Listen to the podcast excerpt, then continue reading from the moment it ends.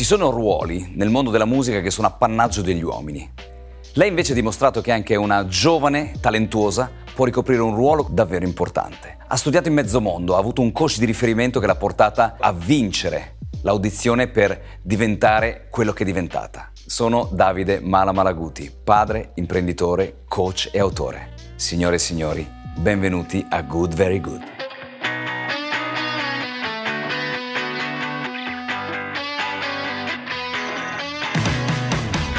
Ciao a tutti, qui è il dottor Davide Malaguti, padre, imprenditore, coach e autore. Ho realizzato i miei sogni grazie a una formula che ho messo a punto negli anni, SPEED, sì, come velocità in inglese. Un piano di allenamento mirato a raggiungere i propri obiettivi e creare un mindset adatto a sviluppare le proprie potenzialità. Sei tu l'artefice del tuo successo. Con questo podcast ti voglio lasciare un assaggio della mia esperienza e di quella di persone di successo che hanno saputo lottare, cadere e rialzarsi. Così anche tu potrai realizzare i tuoi sogni. Laura Marzadori ha solo 32 anni, ma è da quando aveva 25 anni che è primo violino della Scala di Milano. Benvenuta a Good Very Good Laura. Grazie mille, sono felicissima di essere qua, grazie. Che cosa significa essere il primo violino della Scala di Milano? È un sogno coronato, che cos'è per te? Sì, è un grandissimo onore perché conosciamo tutti l'importanza del teatro alla scala nel mondo. è stata un'esperienza indescrivibile quella di vincere questo concorso in età giovane, perché avevo, appunto avevo 25 anni, e di calcare, un'emozione grandissima quella di calcare per la prima volta questo palcoscenico. Ecco. Mi hai spiegato che è stata una costruzione la tua, una costruzione fatta di tanti momenti preparatori. Ci racconti un po' com'è stata questa tua preparazione? Allora, chiaramente è stata una preparazione molto costante, molto seria. La musica è qualcosa di, eh, che vive anche di contrasti, quindi mh, grande naturalezza abbinata a tanto sacrificio, tanto studio. Quindi anche nella preparazione poi del concorso alla Scala è stato mm. così. Preparazione, tecnica, tecnica, allenamento, preparazione, tecnica. Sì, allenamento senza mai perdere quella spontaneità, perché un po' la mm. difficoltà eh, interna no, dell'artista vista, mm-hmm. almeno mm-hmm. nel mio caso, è, la sfida è quella, cioè di, di, riuscire a migliorarsi sempre da un punto di vista strumentale, tecnico, ma anche di maturità, senza mai perdere quella che è un po' quella che è l'identità, l'essenza istintiva no? di, di fare musica, che poi ti ti, ti distingue anche da, da, un altro musicista, secondo me. Pensandoci noi in questi pochissimi anni, tu hai bruciato le tappe, quali sono stati eh, i tre momenti più difficili, i tre momenti in cui ci sono state le cose che non andavano come volevi o che ti hanno dato fastidio? Riesci ad elencarli? Eh, il primo che mi viene in mente, che è quello forse un po' più, che è stato un po' più appunto, difficile da superare, è stato quando eh, in età adolescenziale mi sono affacciata a quello che era il mondo della musica come lavoro. No? A che età lei incaselli questo, questo momento? 13? Eh, sì, 12, diciamo anche 14. un po' qualcosina in più, sì, 15 anni, 16 anni. A 16 anni ho vinto questo importante concorso, che è il concorso biennale di Vittorio Veneto, che mi ha aperto il mondo un po' ai, ai concerti concerti solistici, infatti il premio di questo concorso, tra i vari premi c'era questa serie di concerti in tutta Italia e anche all'estero, quindi proprio appena vinto il concorso sono stata un po' catapultata in questo mondo, ho iniziato a suonare tantissimo, a viaggiare, sono andata in Spagna, in Francia, ehm, ero stata da poco anche negli Stati Uniti e per me era una cosa totalmente nuova, no? il viaggio, la tournée, la famosa tournée,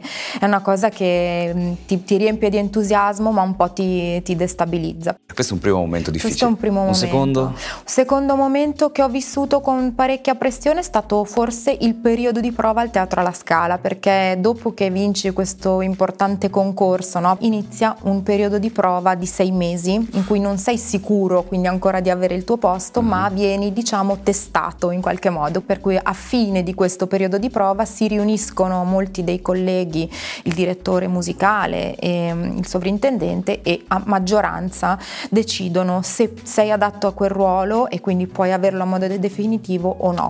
E quindi diciamo mm, eh, affrontare quel periodo di incertezza dando il massimo perché veramente ho dato tutto a livello wow. di energie fisiche. Si sente la tua di... passione in queste sì, parole, sì, si sì, sente di, la tua energia.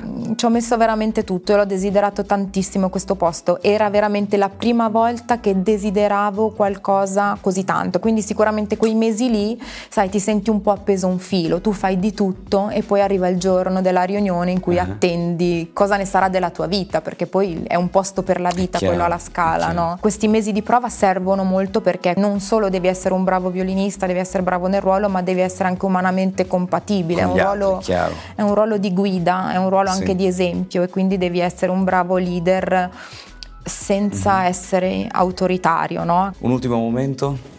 Oddio, un ultimo momento non mi viene in mente, forse ci deve, deve ancora arrivare. Ma ecco. ci pensiamo, sì, ci sì, pensiamo, sì, ci pensiamo sì, dopo. Ecco. Relativamente alla leadership di cui hai appena parlato tu e anche ai momenti di difficoltà, io all'interno dei miei coaching con persone conosciute, meno conosciute, sportivi o di altri mondi dello spettacolo, Faccio fare un ragionamento di questo tipo, nel senso che nel momento di difficoltà insegno alle persone a capire quali sono state le tre lezioni che hanno imparato. Tu da queste cose, da questi momenti di difficoltà, magari anche di altri, eh, quali sono le tre lezioni principali che hai imparato, Laura?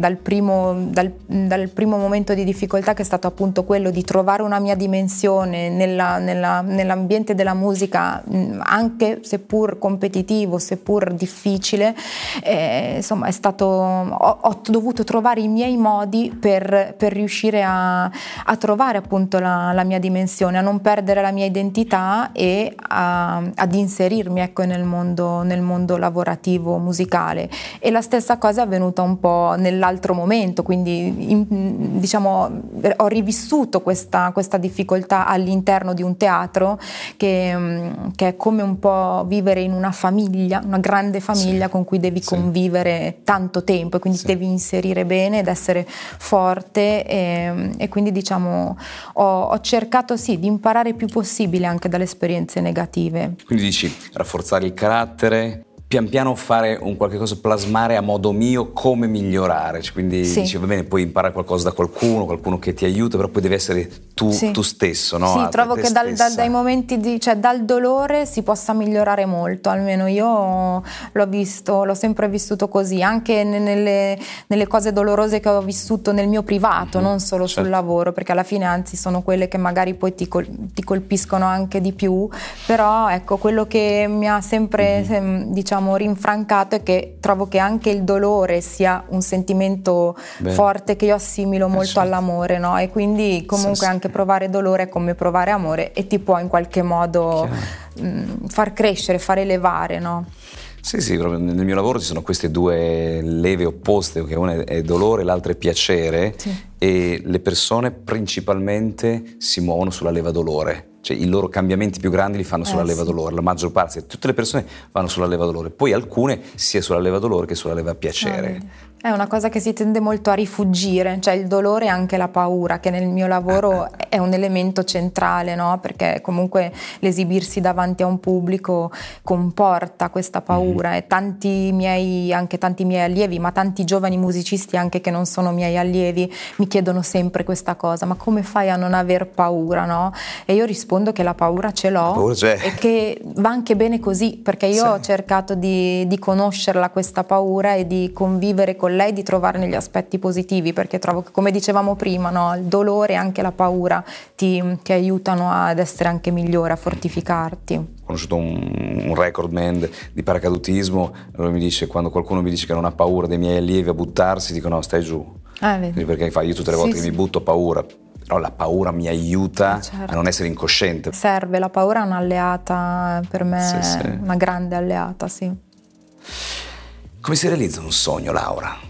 Allora, secondo me eh, non è facile, però più che guardare all'obiettivo, nel mio caso è stato credere in se stessi, cioè credere in me stessa e in quello che è il mio profondo valore. Cioè, la cosa che ho cercato di fare per prima è quella di capire quali erano veramente i miei punti di forza e qual era, eh, qual era nel, mm, diciamo, nel profondo ciò che mi distingueva. No? Io quando ho capito che suonando in un certo modo ero io e quindi ero diversa dagli altri, altri, sono riuscita anche a farmi apprezzare a pieno, no? E sono riuscita poi a realizzare i miei sogni. Non ho mai cercato di, appunto, di guardare alla mia ambizione quanto a guardare eh, dentro di me, no? rafforzarmi e um, trova- trovare le cose belle e lavorare su quelle. Poi una volta che lavoro così, quindi in positivo, ehm, sulle cose belle che ho dentro, automaticamente le cose sono andate, sono andate bene,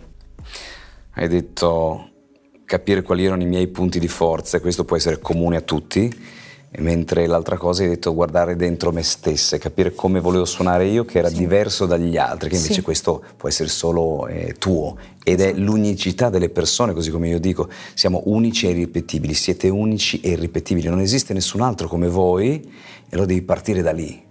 Sì, sì, la... sono d'accordo. Devi partire da lì e su quello lavorare. Penso che sia così per tutti, per un mhm. artista a maggior ragione. Cioè nessuno farà una nota come la fai tu. Esatto. Nello stesso modo, quindi...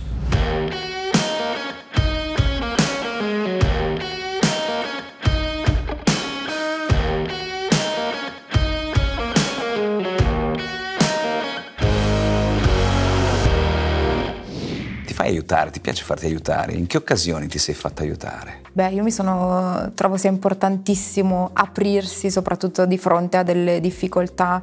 E, um, ho trovato sempre aiuto dalle persone a me care, perché fortunatamente, non so, mi vengono in mente le mie sorelle, per esempio, mm-hmm. con cui ho sempre avuto una, un'ottima comunicazione, ci siamo sempre molto confidate e supportate, e, um, ma un po', ecco sì, la mia famiglia, il mio compagno, ecco, trovo, mi sono, sono sempre stata una persona molto aperta che ha voluto, che ha voluto farsi aiutare ecco, dalle persone che aveva vicino, perché trovo che dagli altri si possa veramente prendere tanto. Tenersi le cose dentro mi ha sempre portato un po' a, a vedere le cose in modo peggiore, quindi ho, ho sempre evitato. Ecco. Poi arrivi e, e scrivi, scrivi, questo, no? L'altra sì. metà delle note. Sì.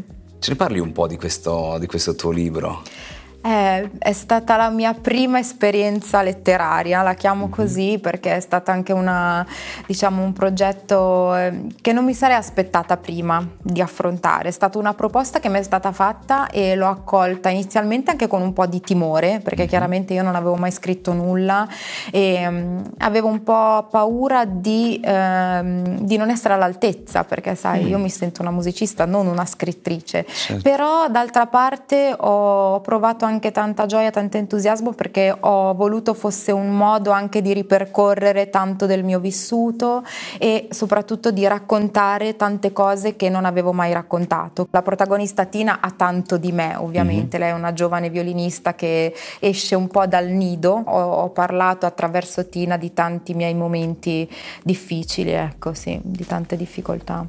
Tornando a dei temi che sono cari ai nostri spettatori, che cos'è la motivazione per te? Come si arriva alla motivazione? cosa fai per motivarti? Cerco di trovare appunto sì, tutti le, le, tutta la forza che ho dentro, un po' come mi riallaccio a quello che dicevo prima, focalizzandomi tanto sulle, sui miei punti di forza, quindi su ciò che penso di, di poter esprimere, di fare bene mm-hmm. e da lì parto poi per, per, motivarmi e per aprirmi a una nuova sfida, ecco, senza appunto, cercando di superare quell'idea di non sentirsi all'altezza, perché appunto per esempio anche di fronte alla scrittura del libro, e tra l'altro nel libro ne parlo, no? perché la protagonista del mio libro dirà tante volte, oddio non so se ne sono se sono all'altezza, se ne sono capace, che era una cosa che io mm-hmm. da mhm. piccolina dicevo tante volte. No? Potresti iniziare a dirti eh, non sono alla bassezza?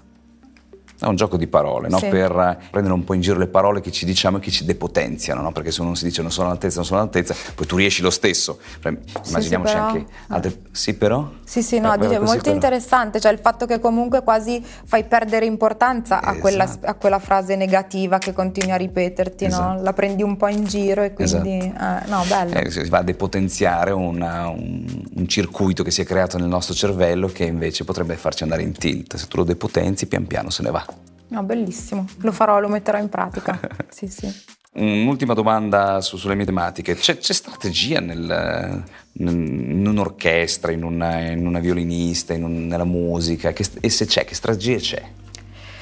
Beh, parlando dell'orchestra, sì, ce ne sono tante che poi vengono messe in campo, soprattutto nella mia orchestra che è un'orchestra d'opera, bisogna pensare proprio a un grattacielo che va costruito, quindi dalle fondamenta fino agli ultimi piani è qualcosa per cui poi ognuno mette il suo mattone, mm-hmm. no? Cioè è veramente qualcosa di estremamente complesso e attraverso tante metodiche si arriva al risultato sperato.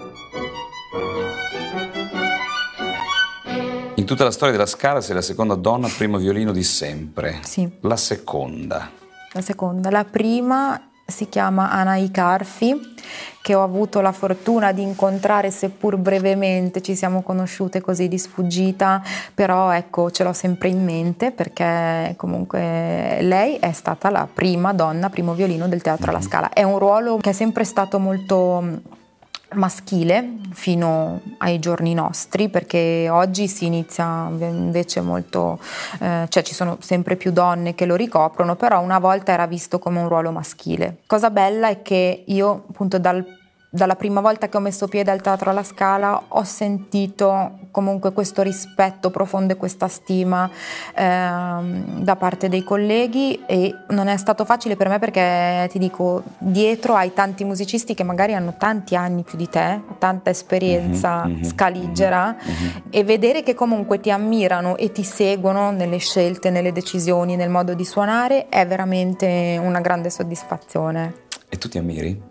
Per certe cose mi ammiro, devo dire, perché mm, insomma ho, mm, sono abbastanza cosciente di avere nel mio carattere degli aspetti positivi che mm-hmm. mi mhm. permettono di vivere abbastanza in equilibrio con me stessa, anche se sì. è una cosa che cerco sempre di raggiungere. No? Cioè de- de- quando mi chiedono qual è una delle tue ambizioni, ecco, è quella di trovare proprio una, una, serenità, una pace, un equilibrio con me stessa che spesso faccio fatica ad avere, anche perché appunto viviamo in una società che espone molto di fronte al giudizio degli altri, sì. da un punto di vista dell'immagine, da un sì. punto di vista della prestazione, quindi diciamo superare questa cosa, quindi mhm. imparare mm-hmm. a, a diciamo, fregarsene no, di quello che uh-huh. pensano gli altri, esatto. poi è, un po', un po', è già un buon, una buona via per trovare un proprio equilibrio.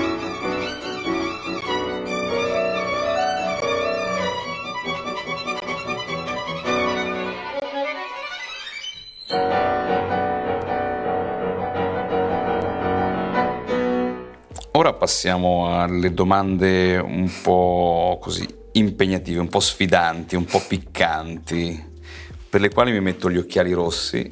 Ok. E il cappello nero. Queste tre domande io te le porrò una alla volta. Va bene.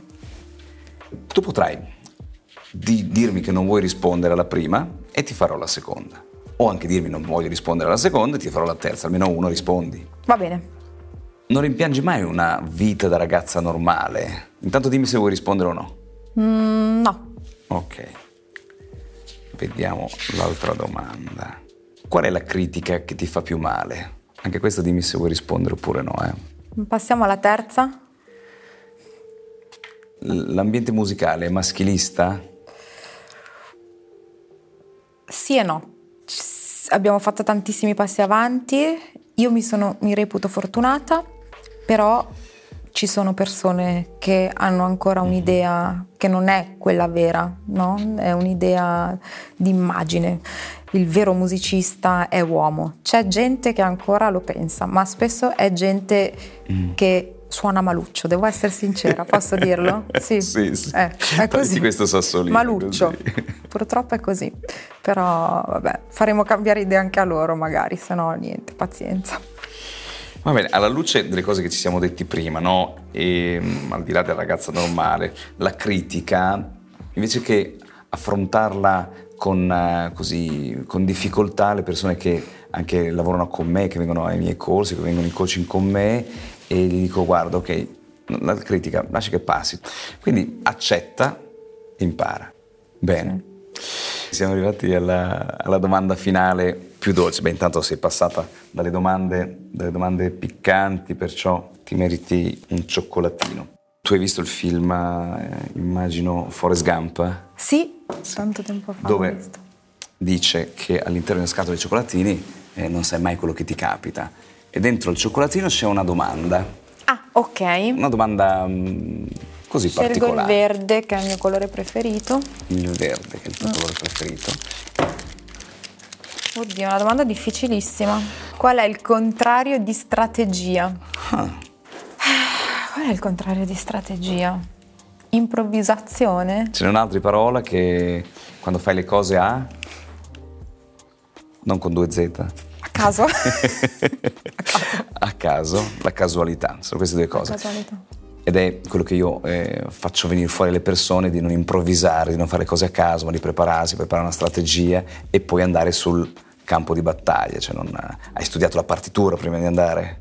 Certo ti sei preparata sui componenti dell'orchestra e sei preparata su tutti e poi vai. E poi vai. Cioè non improvvisi. Cioè certo. l'improvvisazione musicale è diversa, hai studiato anche quella, giusto? Sì, sì, sì, no, certo, quello un pochino si studia, sì, però come dici tu, anche il, diciamo, il rapporto col pubblico trovo sia molto importante quello che, che dice che insegni tu, perché quando mi chiedono come affrontare solita, la paura, io dico sempre a casa, prima dell'esibizione, devi ehm, ogni giorno eseguire un pezzo immaginandoti di essere già in quella situazione, Perfetto. in modo che quando vai lì Bravissimo. conosci già qual è mm-hmm. la sensazione un po' scomoda, no? Perché se tu diciamo l'accantoni, diciamo no ma adesso non ci penso, ci penserò poi quel giorno, arrivi lì e vieni preso un po' alla sprovvista, c'è probabilmente un'assenza di strategia che ti penalizza, no? Quindi sì, sono molto, sento molto d'accordo col tuo discorso. Bene.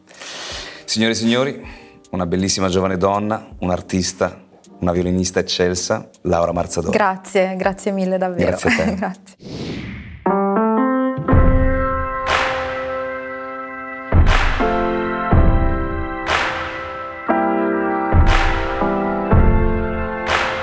Da Laura Marzadori abbiamo imparato che attraverso il dolore si possono imparare tantissime cose, soprattutto nuove sfide.